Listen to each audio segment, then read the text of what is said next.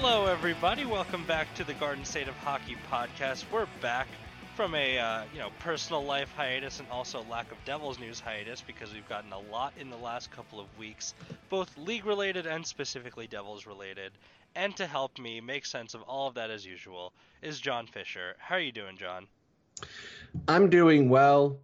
How are you doing, Dan? I'm doing well. I'm back in the Garden State. It feels good feels good to be closer to our Devils, and it feels good to still be watching playoff hockey um, in September when there would be preseason hockey at this point. But obviously, the circumstances have dictated it as such, and we have two pretty good conference finals going right now, and uh, some pretty surprising teams that maybe people didn't expect. But in terms of the Devils' implications, they're emotional only at this point because there are former Devils uh, on several of the teams remaining in the conference finals.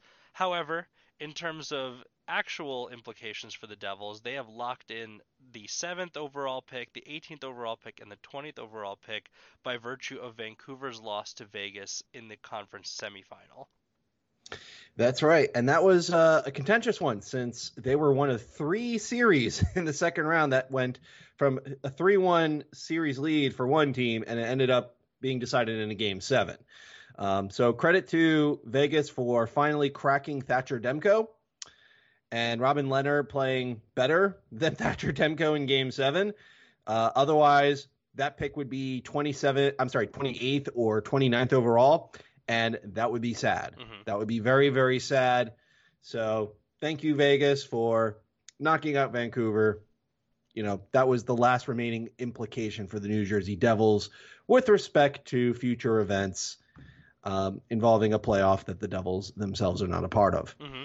And meanwhile, we got some uh, emotional help on the other side from Andy Greene and GM of the year Lou Lamoriello's New York Islanders as they took out the Flyers in seven games and prevented the true Devils nightmare scenario from occurring. That's right. Uh, the second-rate rivals. Um, they did fight valiantly.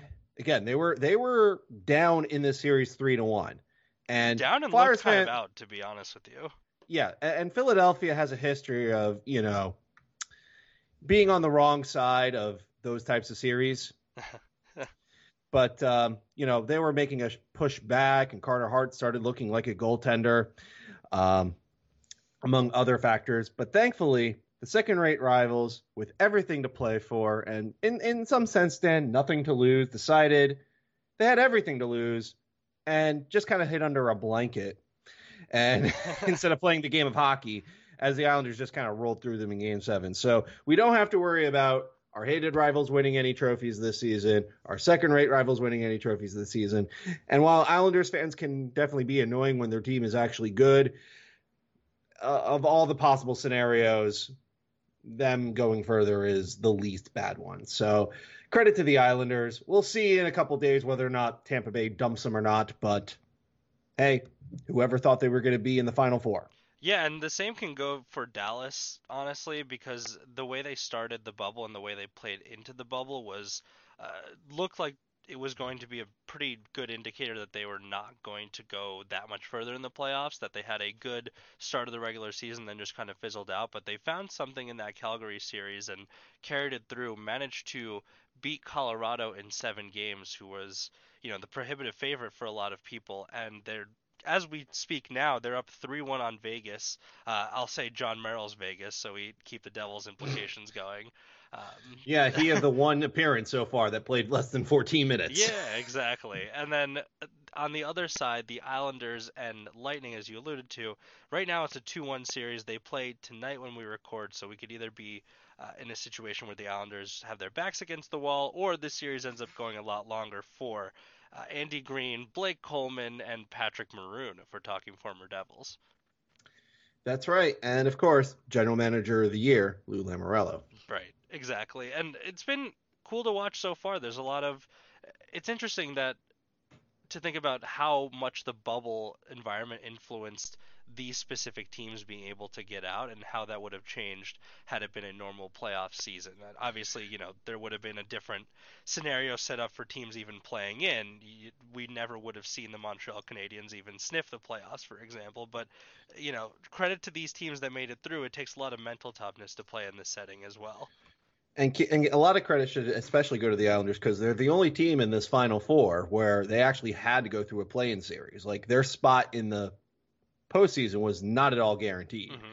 But you know they rampaged through that uh, play-in series, and then they um, rampaged further into the first round, and um, they survived a big, big scare. Because again, they were up on Philadelphia three to three to one in that series, and mm-hmm. Philadelphia going into this postseason, I think a lot of people thought that they were a um, they were a popular pick to go all the way, which is why for us as Devils fans, it was pleasing to see the Philadelphia Flyers fail miserably and win as many trophies as the Devils did this season.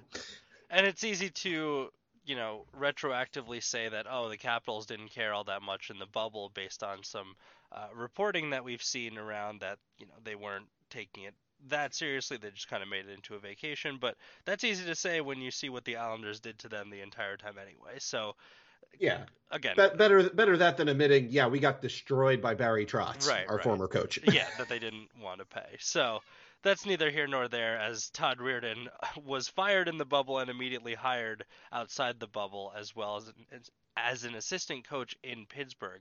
And one of Pittsburgh's assistant coaches and a former Pittsburgh assistant coach uh, have some implications on New Jersey's squad, as Lindy Ruff has picked his first assistant coach officially uh, in Mark Recchi. That's right, and Mark Recchi, he's a lifer. Like this man has played 22 NHL seasons. Mm-hmm. he's in the top 10 all time for games played. And then right after he's done with that, you know what he does? He doesn't just sit around and enjoy, you know, retirement. No, he goes right into coaching. He was a developmental coach for 3 seasons and then got bumped up to being an assistant for Pittsburgh primarily working on the power play.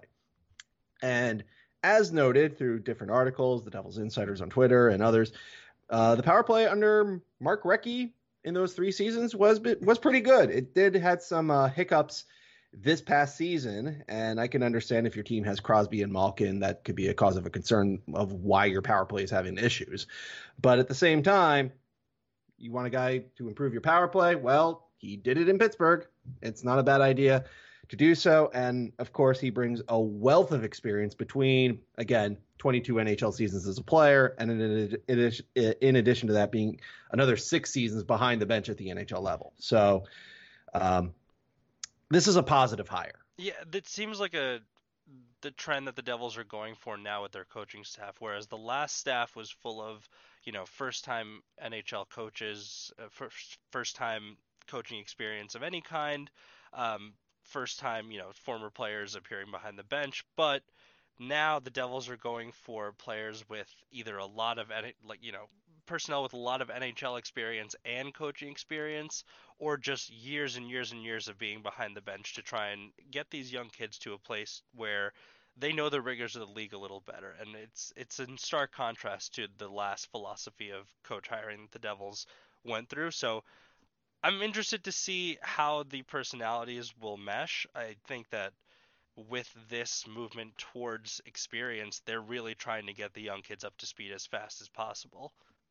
Yep, and again, the power play definitely does need help. Mm-hmm. You know, the power play was not that good. And yes, I understand the Devils are a bad hockey team, not a mediocre team. Mm-hmm. they were a bad hockey team for the better part of the last five seasons, with, of course, the one exception being the 2017 18 campaign for obvious heart reasons.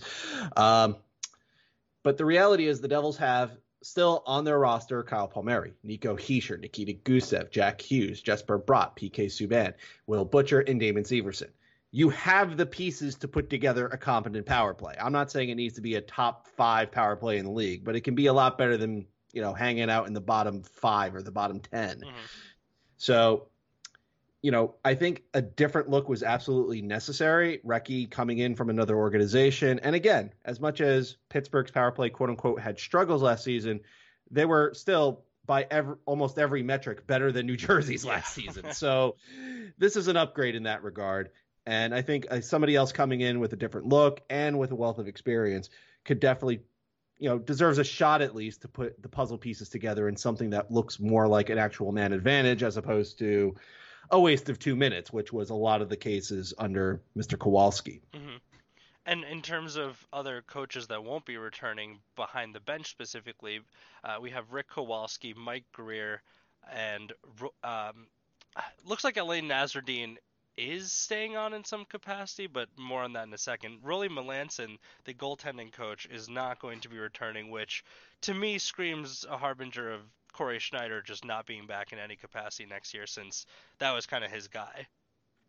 Yes and no. I mean, you know, the NHL is not really a player driven league in terms of like the player decides who the coaches are and who management is. This is not like, say, the NBA where, you know, the Brooklyn Nets hire a you know Steve Nash because Kevin Durant is friends with Steve Nash, and Kevin Durant is a Brooklyn Net and essentially is running the team.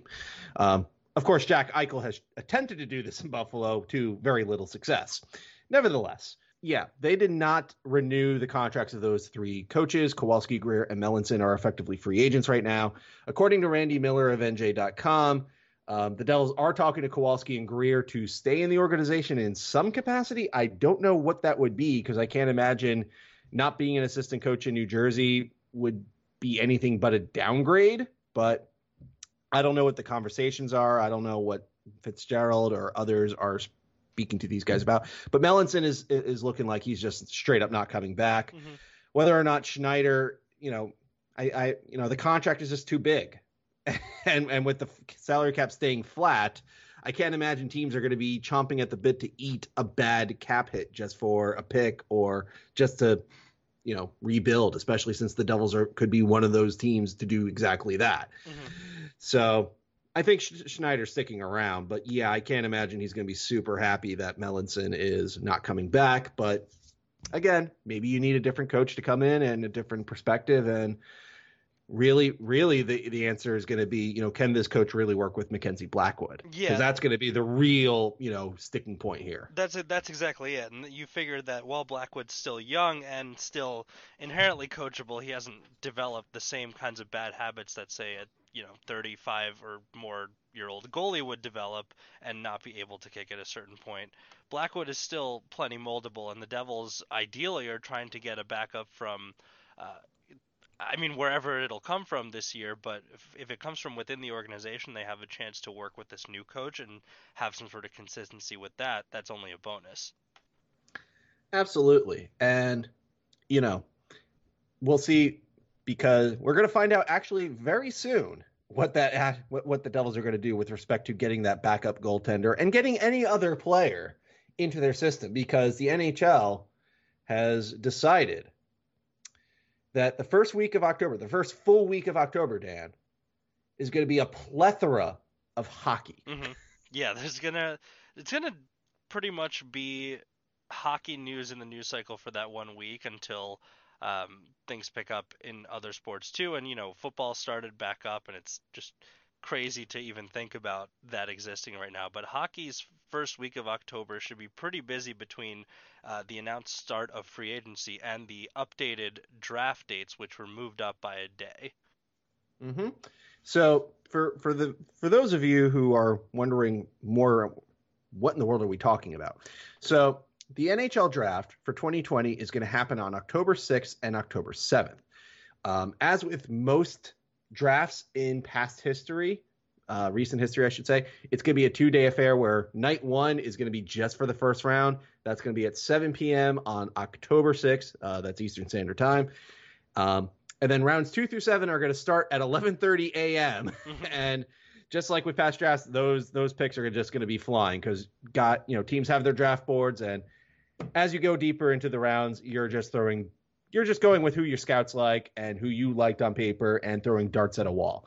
So um, you know, the only other major difference is that it's going to be virtual. So you're not going to have thousands of people in an arena. There's not going to be a green room. You're not going to see 17 and 18 year olds wearing suits for seemingly the first or second time in their life. You're not going to see Moritz Seider and his weird haircut with his bow tie. Um, okay, I'm dating myself a little bit with that reference, but the point is, is that um, the you know it's going to be a Tuesday night and a Wednesday afternoon is where we're going to decide all this, and that actually harkens back to the old days of the draft where it wasn't televised or it was very limited tele- television um, coverage, and the picks were made in like a hotel conference room, and you know there was very little fanfare. So we'll see how the NHL handles that.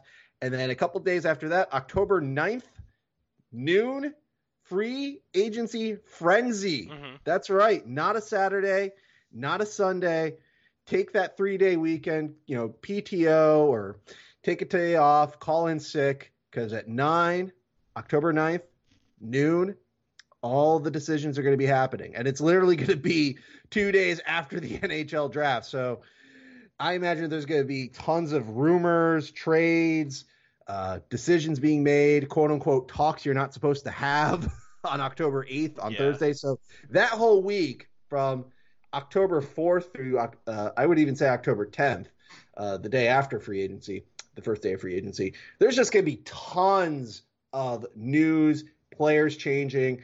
You've got reports of teams having internal caps with the uh, salary uh, cap being flat.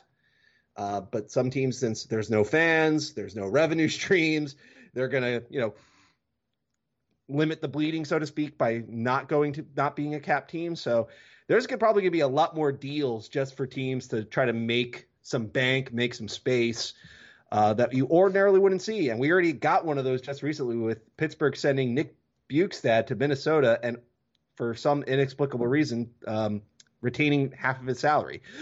yeah, and so, we also got the first uh, negotiation rights trade of the offseason as Joel Edmundson went from Carolina to Montreal, or his rights did rather, when his contract expires during this um, during this next couple of weeks. But they do have the exclusive negotiating rights for the cost of a fifth round pick. So if they if they and, want and, him, they get to talk to him. And, of course, who wouldn't want exclusive rights to Joel Edmundson? Well, for I mean, fifth, like if, if you value him that much, I guess why not? But I wonder if the Devils will make any of those kinds of negotiation deals. I don't really think they have to. I don't think they're in any particular rush for a free agent. Um, and you mentioned the not spending to the cap teams. I believe the Devils will be one of them. Not necessarily mentioned in the Frank uh, Seravalli report, but um, Todd Cordell of Infernal Access uh, seemed to have sources that said that they would be one of the teams not spending to the cap, which for the Devils is by no means the worst thing at all because they have plenty of space already. It's just a matter of what's the maximum amount they could have and what's the maximum amount they actually need. Exactly. And the Devils haven't been a cap team for quite some time. It's not because Josh Harris is poor and doesn't want to spend money. I mean, the dude you know, was in negotiations to buy the Mets. Mm-hmm. like he owns a share of the Pittsburgh Steelers. Like the guy is wheeling and dealing in the world of sports. And as we know, he's not short on cash. Uh, he's got billions to play with.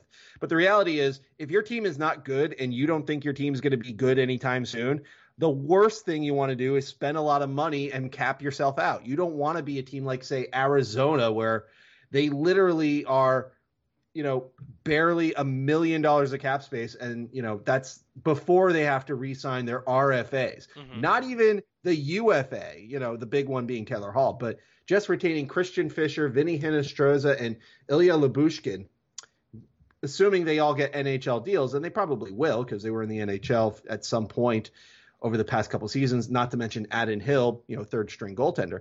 The minimum salary in the NHL right now is seven hundred fifty thousand dollars. Guess what? One of these contracts will put you just right below the cap. Yep, yep. And is Arizona going to be a good team next season? Hell no, they're not going to be a good team next season. this is a team that, you know, they're going to have to eat some terrible deals just to clear up some space. Um, it's entirely possible they could do so, so, since they got plenty of contracts coming off the books for 2021 and 2022, the following season. But again, they're going to have to eat some crummy deals just to get out of this. And they're still not going to be any good. So, you know, I don't blame anybody who thinks, well, let me rephrase that. If you think it's a bad thing the Devils are going to have a limited cap, an internal cap, so to speak, again, the Devils aren't likely going to do anything next season. They're not going to probably be a playoff bubble team. We just are hoping they're going to play some meaningful games in early March, and maybe that will be it. Like that may be the level of progress that you need to make. Yeah. But you don't need to spend $30 million on free agents to get there. No, no. And this is a thing where you have this year basically to say, okay, who in the organization is actually worth keeping around and which slots do we really need to fill with free agents um, moving forward since there's a lot of youth that could be pushing for lineup spots for regular lineup spots and consistency. Absolutely. There, there's the the ideal of what you want to see is to see guys like Nolan Foote, Ty Smith, and uh, Kevin Bahl compete for the roster for the main roster and that way you don't have to you know spend a lot of money or overspend on expensive free agents you could just have players play into that role but again it, it remains to be seen how everything will mesh especially with new systems in place from lindy ruff it's it's interesting to see his uh, high octane offense dallas stars in the semifinal now absolutely and on top of that since the one other bit of news from mr miller is that Mr. Randy Miller, I should say, is that Alain Nasreddine is returning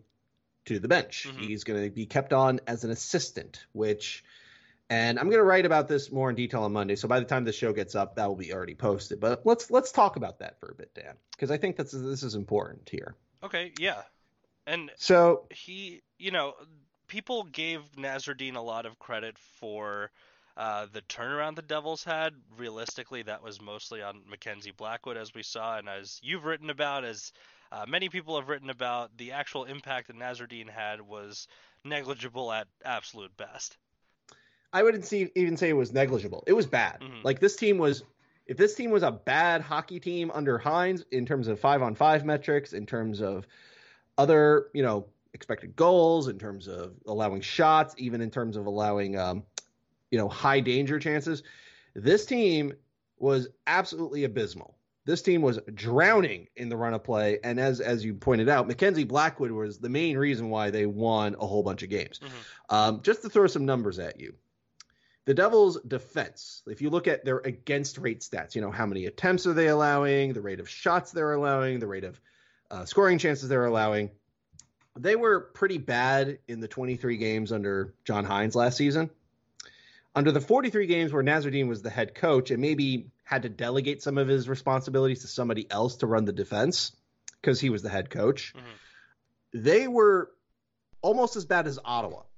Like they somehow went from bad to legitimately worse. Mm-hmm. And I understand they traded Andy Greene in February, but it's 43 games here. Missing Andy Greene for 10 games was not the killing blow to the defense here. Mm-hmm. Uh, the, the, the, team was consistent in, in its badness. And that's my main concern about retaining Nasreddine to run the defense and the penalty kill. Because as great as the penalty kill is, Dan, you're only going to be on a penalty kill for what? Like two, four, six minutes a game? I mean, ideally, right? Like, yeah, ideally, you shouldn't be on the penalty kill at all. it could, it could definitely be a lot more given what we've seen from uh, the Devils in the past. True. I mean, if Subban and Severson and Wood are going to continue to be penalty machines, then yeah, okay, maybe you do need a really good penalty kill mm-hmm. uh, structure. But the thing here is that you're even in those cases, Dan, you're still going to be in five on five more often than not. And if you're getting killed in five on five, you need your you either need your goaltender to be absolutely amazing, and on some nights even that won't be enough. That's not going to help the Devils get better. And as much as there's much, there's definitely a chicken and the egg argument. You know, do you have the Jimmies and the Joes uh, to run the X's and O's? You know, I'd be a lot more sympathetic to that argument of you know the Devils just don't have good defensemen. If Nasreddine was like a first time assistant coach running the defense, like if he was brand new to the organization or he's only been here for a season or two, but he's been John Hynes's guy for the last five uh, seasons. Mm-hmm. he's personally witnessed the defense go from good to below average to just plain bad. You would think that if he didn't have the players to run the systems he wants to run, he could tell John Hynes, who again has been working with for the better part of a decade, to say, "Hey, I don't have the guys I need. Could you talk to Ray about getting the guys that we need?" And it's not like Ray Shero sat on his butt and did nothing over the last five seasons. There's been a lot of turnover on the defense. Mm-hmm. However, so so I'm not really sympathetic to the argument of well Nasreddine and the Devils just don't have good defense, so what do you expect? And and I'm thinking here, coaches have a lot more influence on how a team performs. Just look at the Islanders right now. Even look at Dallas, you know, or or Las Vegas, where their metrics got a lot better when Peter DeBoer came aboard. Barry Trotz helped turn the Islanders into a really difficult team to play against. Dallas, yes, they're still a fairly high octane team, and yeah, they're currently winning because Anton Khudobin's playing out of his mind. But mm-hmm. they got to this point by playing a, for, a more balanced style, which has helped them tr- tremendously.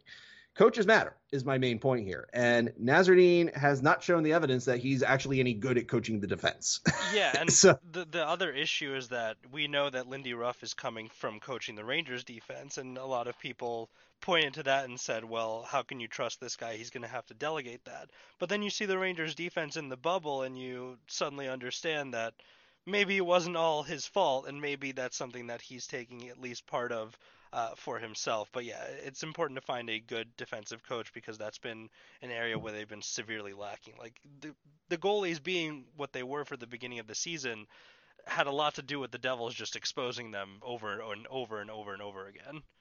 Absolutely, and this was even the case on the penalty kill. Uh, this is one of the more surprising things I found, Dan, is that the penalty kill in again in the 23 games before John John Hynes was fired, the penalty kill had a was 23rd in the league in success rate. However, if you look a little closer at the metrics, they were like a top five team in every every rate except one, which was save percentage. Guess what? Blackwood learning to make some saves makes that penalty kill the literally the best one in the I'm sorry, the best one in the league while Nasreddine was head coach, mm-hmm. like an 80% success rate. And the metrics are actually got a little bit better, which implies the fact that a, what Nasreddine put into place has been very effective, but also B, maybe Nasreddine doesn't need to be the guy. You just need to do what he has been doing. and just, you know, anybody else could run that. I don't know who was in charge of the PK while uh, Nasreddine was the head coach per se. I don't know if he delegated those responsibilities. Maybe he did it in name only to Mike Grier or uh, Peter Horachek, who was a scout.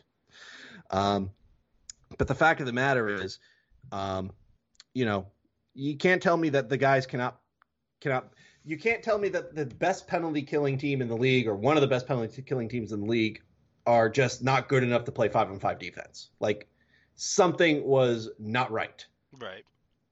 And so something so it's so that's my big concern of having Nasreddine return because he's probably going to look at this and go, well, my handiwork is clearly justified because I'm back and the other guys are not. So what do I need to change? Well, it's curious about Grier too because he's someone who played for Lindy Ruff for a long time, and usually that in the NHL is enough of a criteria to keep someone on the staff. But yep. uh, even if he doesn't come back, as you said, with uh, Kowalsky as coaches necessarily, they might not be coaches in Binghamton either. They can move to scouting potentially. They could do some consulting work a la Brodeur um, with the GM if if that's something that they feel is more valuable. But than you know having them behind the bench. But I'm curious to see what those roles look like. I can definitely see uh, Grier specifically, you know, for for obvious reasons, being part of some uh, diversity initiative that the Devils uh, put forward with you know in conjunction with PK Subban. That's something that I know they've been working on, and I know has been recognized around the league, uh, particularly from the New Jersey Devils.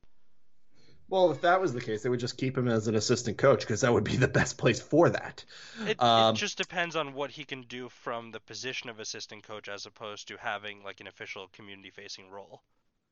Right, but my, I'm of the opinion that if Kowalsky, Grier, and Melanson, you know, if they if they want to be head coaches one day, and Kowalsky was a head coach in Binghamton, mm-hmm. so you know, I think it's fair to I think it's fair to think that he may want to stay as a coach. And Grier, this was his first coaching job, if I'm not mistaken, out out. You know, I yeah, think he was a scout so. prior to this. So, you know, if they have aspirations for coaching and the Devils are telling them, well, we don't want you to be an assistant coach, but how about this other role that's not, again, it's a downgrade. Because if you're an assistant coach, uh, there's only a couple ways to go up. One of them is to become a head coach, and another is to be a head coach at the minor league team, which is what John MacLean ended up doing years back. But I doubt they're going to do that since Mark Dennehy seems to be pretty secure in Binghamton, and the turnaround they had in Binghamton should more than justify him staying on in that role. I can't say going from assistant to New Jersey to assistant in Binghamton is anything but a downgrade. Yeah. Um, so if I were in those shoes, I would say, well, thanks, Devils. But if I'm getting assistant coach offers from other teams, like say Pittsburgh, since they have three openings now, um, you know, I'm going to go to Pennsylvania or if other coaching staffs are going to be uh, you know you know changed over, and we've seen that you know in other playoff settings, you know. Um, we could definitely see uh, a lot of coaching movement. So if I were Grier, Kowalsky, and especially Melanson, I would wait. I would not take any offer until like say, you know, after free agency ends, and then see, okay, do I really? If I want to be an assistant coach, the opportunities are here. I'm going to go where the opportunities are. It's not New Jersey anymore. Yeah, and that's really the question if they want to still be coaches in general. I think that's that's like a big thing that we really will have no insight on until they either announce new roles within the Devils organization or say they're moving on elsewhere. Um, but yeah, you're right. Dennehy's not going anywhere. There's no. no. reason based on the job he did for the last couple of months in Binghamton, and um, you know. If you're talking about coaches in waiting, if you don't think Lindy Ruff is a long-term solution, they just hired a guy who would probably be chomping at the bit for the same kind of opportunity in Mark Recchi. Like he, he's absolutely it feels like a coach in waiting almost. And it, well, yeah, it, 22 years as a player, six six years as a coach. He went from developmental coach to assistant coach. Mm-hmm. And I think you know, those developmental credentials are a big, big reason why he specifically was someone that piqued Lindy Ruff's interest. Um, just given the status of the team right now, there's so much development that needs to happen for them to even meet remotely close to what their potential is. Um, so, from that perspective, we'll see how much time he gets with the kids as opposed to the head coach himself. Right, and not just necessarily the young kids, but also the players. Let's say, you know, Miles Wood. I'll use uh, he's my favorite example for this sort of thing. Like he's 25 years old, so in terms of developing as a player, you know, he's kind of you know what you see is what you get. But you know, even for players who are in their quote unquote peak years or beyond their peak years or even in their 30s, you know, to stay relevant in the NHL, you need to continue to work on your game and and make changes and adjustments as the game changes as the as your role may change, as your ice time may change. And if a coach, a develop, whether it's a developmental coach or an assistant coach or even just a, per, a consultant, um, sits down with Wood and says, "Bro, you need to stop shooting from everywhere on the ice. Like pick your spots." You know, that's an improvement. Like that's the sort of thing that could definitely help the Devils overall if they can have somebody sit some sit down with some of these players and say, if you can do these different adjustments, not only will you contribute more to the Devils, you will have a longer NHL career. Mm-hmm. Um, and you know, one of the nice things that the NHL has set up is that while there's a salary cap for players, there isn't one for coaches. And one thing I would love to see is that you know the Devils make like Toronto and recognize this and decide to have an incredibly large coaching staff where they can have specialists and they can have that level of detail and not only work with the guys like Jesper Bratt and Michael McLeod and you know um, I'm just looking down the list here. You know the Jesper Boqvists and the Janne Kuokkanens, but also even guys like Wood or guys like Will Butcher or guys even trying to get a little bit more out of the Kevin Rooneys of the organization. Zacha's if there. Thank you. I'm. I'm. That's why I hesitated earlier. Zacha's a perfect example. He's 23. You know, again, you know, he's a player that you, if you can sit this guy down and say, I need you to focus on X, Y, and Z, and I'm going to drill you to do X, Y, and Z, that could help him tremendously. My favorite coaching example, Dan, I'm dating myself a little bit here, is when Larry Robinson was the assistant coach back earlier last decade. Mm-hmm. And the Devils picked up Mike Mottau. Mm-hmm.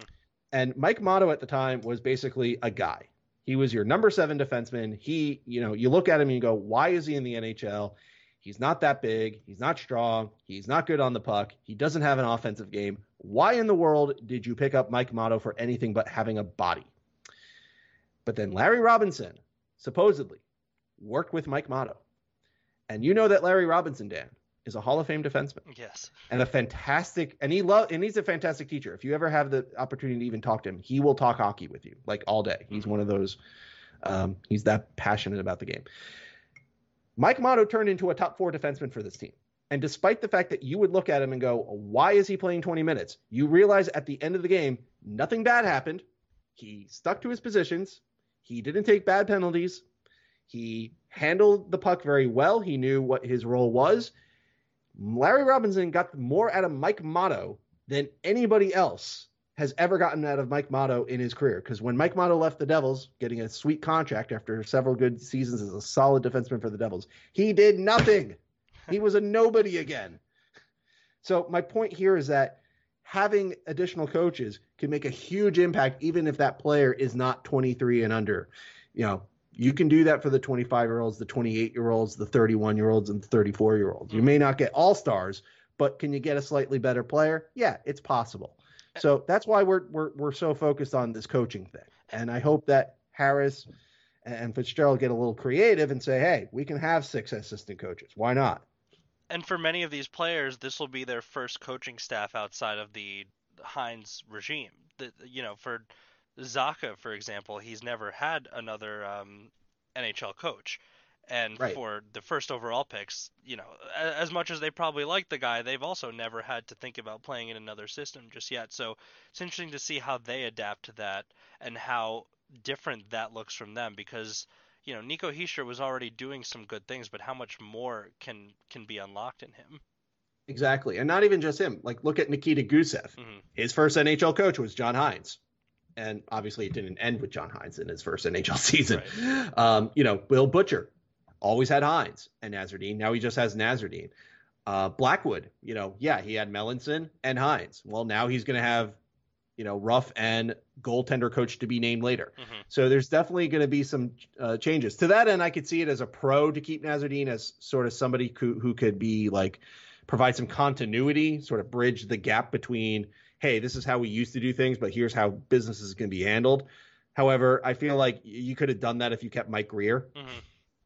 So it's true, but he also wasn't as long with the organization as Nasreddine has been. That is true. Yeah, Nasreddine was with the Devils as long as Hynes has been. Like he was one of Hynes's first assistant coach coaching hire. So you, are right. He does have that um, longevity in his favor. So whether or not that will be a, an asset or a benefit, uh, it remains to be seen. Since we're talking about preseason activities that haven't even been scheduled yet because right now we don't even know when the NHL season's going to start. That's another thing. I know Tom Fitzgerald's been working on, you know, lobbying the NHL to allow the teams that didn't get a chance to uh, play in the play-in uh, a bit of an earlier start to training camp since their players haven't gotten onto the ice in many more months than anyone else in the league. So these seven teams that were left out you know they need to find a way to make that happen because they could use the extra time that the other teams got even just being around each other as a team because everyone's been separated for so long that the the chemistry is bound to have struggled a little bit. Absolutely. And again say what you want about you know say Washington you know who fired their head coach and will presumably have a changeover in their assistants as well you know, they can at least say, hey, we played hockey for a couple weeks. You know, we're not completely out of shape by the time we get back to preseason. Mm-hmm. Whereas for the Devils, the Senators, the Sharks, et cetera, you know, they've been idle, like, and working off ice, sure, but you got to be on ice and you got to be with your teammates. So I don't know if they're going to be all that successful because there's a lot of logistical problems here. Like, can you convince players in Europe to come back over just to have an extended training camp right. or to play exhibition games that nobody's going to care about. Like it's one thing to say, yeah, we're going to have a tournament where we're going to have all the top teams play each other. Cool. Nobody's going to pay money or time right now, now that sports is effectively back in swing, in full swing, you know, with all the major sports in America and in Canada. You know, who's going to care about a Devils Ducks exhibition game other than you and me? The the problem with all of that is that you know we say sports are back in full swing, but we have no idea how that could change as well in a this very very short time. We we saw how quickly. Um, you know, it rose up to cancel the season, and given what's been going on in our country, um, from a you know from a pure epidemiolo- epidemiological perspective, it doesn't look like this thing's going away anytime soon. So you know, no, they'll, they'll have to manage more bubbles. They'll have to manage uh, more people being involved across the con- across two countries. Right, and we're seeing in Europe is the same same impact as well. And of course, every country is doing something different. For example, in Finland, where they started having a rise of uh, coronavirus uh, cases, Jokerit, you know, said we're quarantining ourselves, mm-hmm. and therefore they postponed five games. Whereas in the KHL, Jokerit's last opponent that played in Finland, um, I think it was I can't remember it was Ak Bars Kazan or Nef- but they but they said oh we're just going to postpone one game and then we're going to continue playing in like three days. like they're not quarantining at all for, for the for the for the full 14 day period that the virus is believed to be you know in in your body and active. Mm-hmm. So you know you got Finland Finland doing one thing and Russia doing another and. Are you surprised? Yeah, I'm not surprised, but it, you know, it's it, you got cases like in Spain. I know I'm jumping around here, but Spain, for whatever reason, is starting to have a massive increase again. Mm-hmm. Um, and you know, Germany had a massive rally to end the lock end lockdown provisions, and you know, you got thousands, thousands of people all around telling you everything's okay, so open things back up, and now they're having cases rise again. Like we unfortunately are living the Chinese proverb of "we're living in interesting times." Yeah, this is it's a little too interesting if you ask me, but yeah, some some normalcy and boredom would be would be great at right about now. Really um, cool to be mundane for a day or something like that. But um, yeah, we we never know how it'll go, and we never know what you know potential advancements in medicine could look like to either mitigate the risk once you get the virus or pre, uh, preventative measures like a vaccine. Like we have no idea what the timelines are of anything. So any talk of this season going on the way it's you know the way it's supposed to go on, and I'm sure there'll be protocols still in place uh, for most of the NHL season. We don't know. We don't know how far it can get. We don't know who will be affected. It's it's tough to get a real gauge on it. More it it's hard to project any sort of season because you never know how the cards will fall. I mean, just look at this past Devil season and how optimistic everyone was. But especially when the environment outside the NHL is so chaotic, it's even harder to predict from a you know human being perspective what the season will look like. Yeah, and then there's also the other logistical factors of you know a lot. You know, the NHL is very much a gate-driven league in terms of revenue, and the minor leagues even more so. So you know, if the discussion is or what the law allows or what teams feel more comfortable with is say, well, we'll just play empty arenas. Well, that's going to be a non-starter for some organizations because they need people, they need mm-hmm. they need revenue, they need the ticket money, the concession money, the merch money, um, the sponsorship money, and therefore then you start asking the question of, yeah, at what point you know do you do we go go along with this or do we just wait until we can get some people back in the stands? And I know football, some football teams are doing that. Some football teams are not doing that. Some soccer teams are doing that. Some minor league soccer teams aren't doing that. It's like, who knows? And we'll see how that affects the football teams as well because, you know, we, we saw the first football game had fans in attendance and we don't know the results of that just yet. We don't know the implications of what that event could have caused. Um, and if something should happen at an NHL game, if they decide to have fans back or some protocols relax, all the good work they did establishing a bubble and making it just a in in every metric a wildly successful playoff tournament, um, and from a health perspective, a, a clean playoff tournament, it's it really undoes a lot of that good work, and it's tough for the NHL to bounce back from you know setbacks like that. Absolutely. So Okay, so that pretty much covers all the. I'm sorry. I'm. I'm you may want to edit this part out. Is there anything? Is there anything else to, to talk about? Because I got one last topic. I guess we can use as a stinger as a final piece. Oh yeah, so sting away. I'll I'll include uh, I'll include that, but go ahead and sting away, and we'll we'll come up to our last uh, talking point here. Right. So I just want to give a special shout out here to a 17 uh, year old junior player uh, who was drafted by Drummondville of the QMJHL. He did something very important and brave. Uh, he came out of the closet, mm. and um, you know the player is Yanic Duplessis, and I completely butchered the name. I my French is non-existent. Um, for those who are unaware, he was born in Saint Antoine in New Brunswick, Canada. Uh, he was born on March 3rd, so he's 17. Uh, he's 5'10 and 210 pounds. He played last season with the Moncton Rally Motors Nissan Flyers, which is a minor uh, midget league. So he's probably going to make the jump to major juniors uh, whenever that's starting, which actually is start could be very soon because they're having their preseason games right now. Mm-hmm. Uh, just to make that draft more interesting, is that we could have be players get on a heater and all of a sudden their draft stock rises like by 30 points or whatever. Anyway, but no, he came out of the closet and as, as, you know, there aren't very many openly gay hockey players. Um, it's one of those things that I think people presume they exist. You know, you hear rumors, I mean, whether or not it's right. statistically, you you say sure, and and of course, I think more people want to gossip about that sort of thing because they think it's interesting. But you know, this is not a player who's retiring. This is not a player who is at the end of his career and therefore you know doesn't lose anything, so to speak. Whereas this is a guy who could, if he has a future in pro hockey, he's at the very beginning of it. Mm-hmm. And even if he doesn't make it to the pro level, he doesn't get drafted. I believe he would be eligible in next year's draft. I think, if I'm reading the age correctly.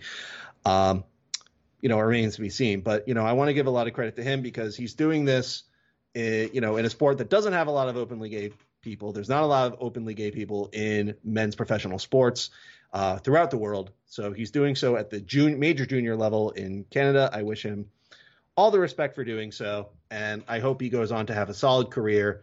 And we'll see whether or not we're talking about him as a potential, you know, right winger in the future, since he's a right-handed shot. Mm-hmm. Yeah, thanks for sharing that. I think that's a great story, especially like you said for a sport that you know culturally doesn't do a lot of the rumor mongering or drama, um, locker room drama, any any of the stuff you see from a lot of the other leagues. And in terms of the people watching the sport, hockey fans, I would say have there's been a recent push to be more inclusive that everyone can play, uh, you know, race, sexuality, gender identity, what have you.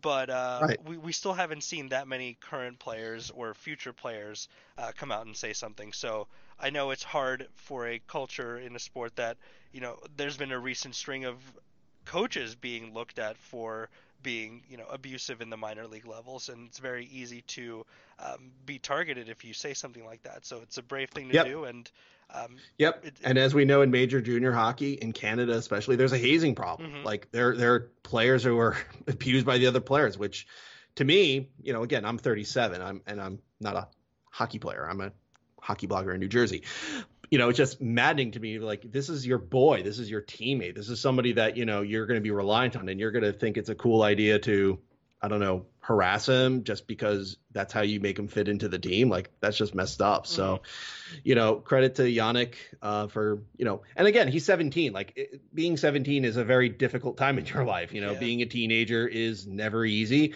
You're trying to find your own voice in the world, your own identity uh, beyond your sexuality. Like, who, what are your values? What do you stand for? What do you want to do with your life? Like, at 17, those are all things that all of a sudden it's like, oh, I got to figure this stuff out. I can't just go play Call of Duty or Fortnite or and, and then go to school the next day. You know, I got to do something with my life. So, you know, um, it is a brave thing, and I think hopefully with uh, Yanic, more so than I want to see other players coming out, I want more players to be again accepting enough so this way it becomes more comfortable and for lack of a better word more normalized to do this since you know yes we don't have a lot of the locker room gossip that say is in other sports but you know this is a very tight you know hockey's a very tight knit game. You know you're reliant on your teammates for safety purposes. You're relying on them to succeed on the ice. So to an extent you know you, you want it to be an environment your locker room to be an environment where people can be free to be themselves. Mm-hmm.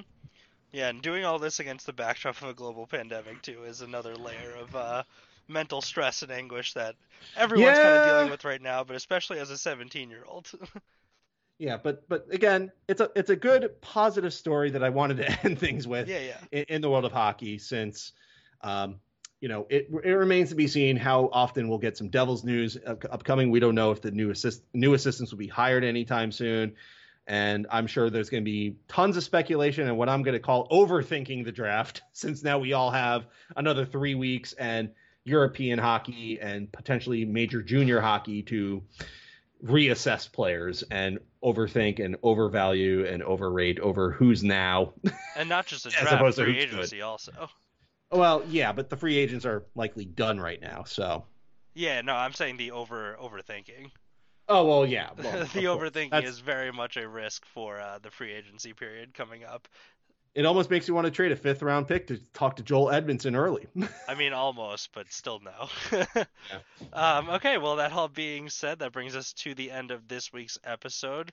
Uh, thanks for bearing with us for the break. Had some personal stuff to attend to, and also not a lot of Devils news. But now that they're back, now that news is flowing in, um, we should be on a regular, semi-regular schedule moving forward, and we might have to change up the times just as news gets more current as we get closer to the season. But we'll have uh, any sort of news about that included in the podcast post or on the Twitter page. So, again. for myself and John Fisher. Thank you for joining us on the Garden State of Hockey podcast. We'll catch you next time, and whenever you listen to this, let's go Devils. Go Devils.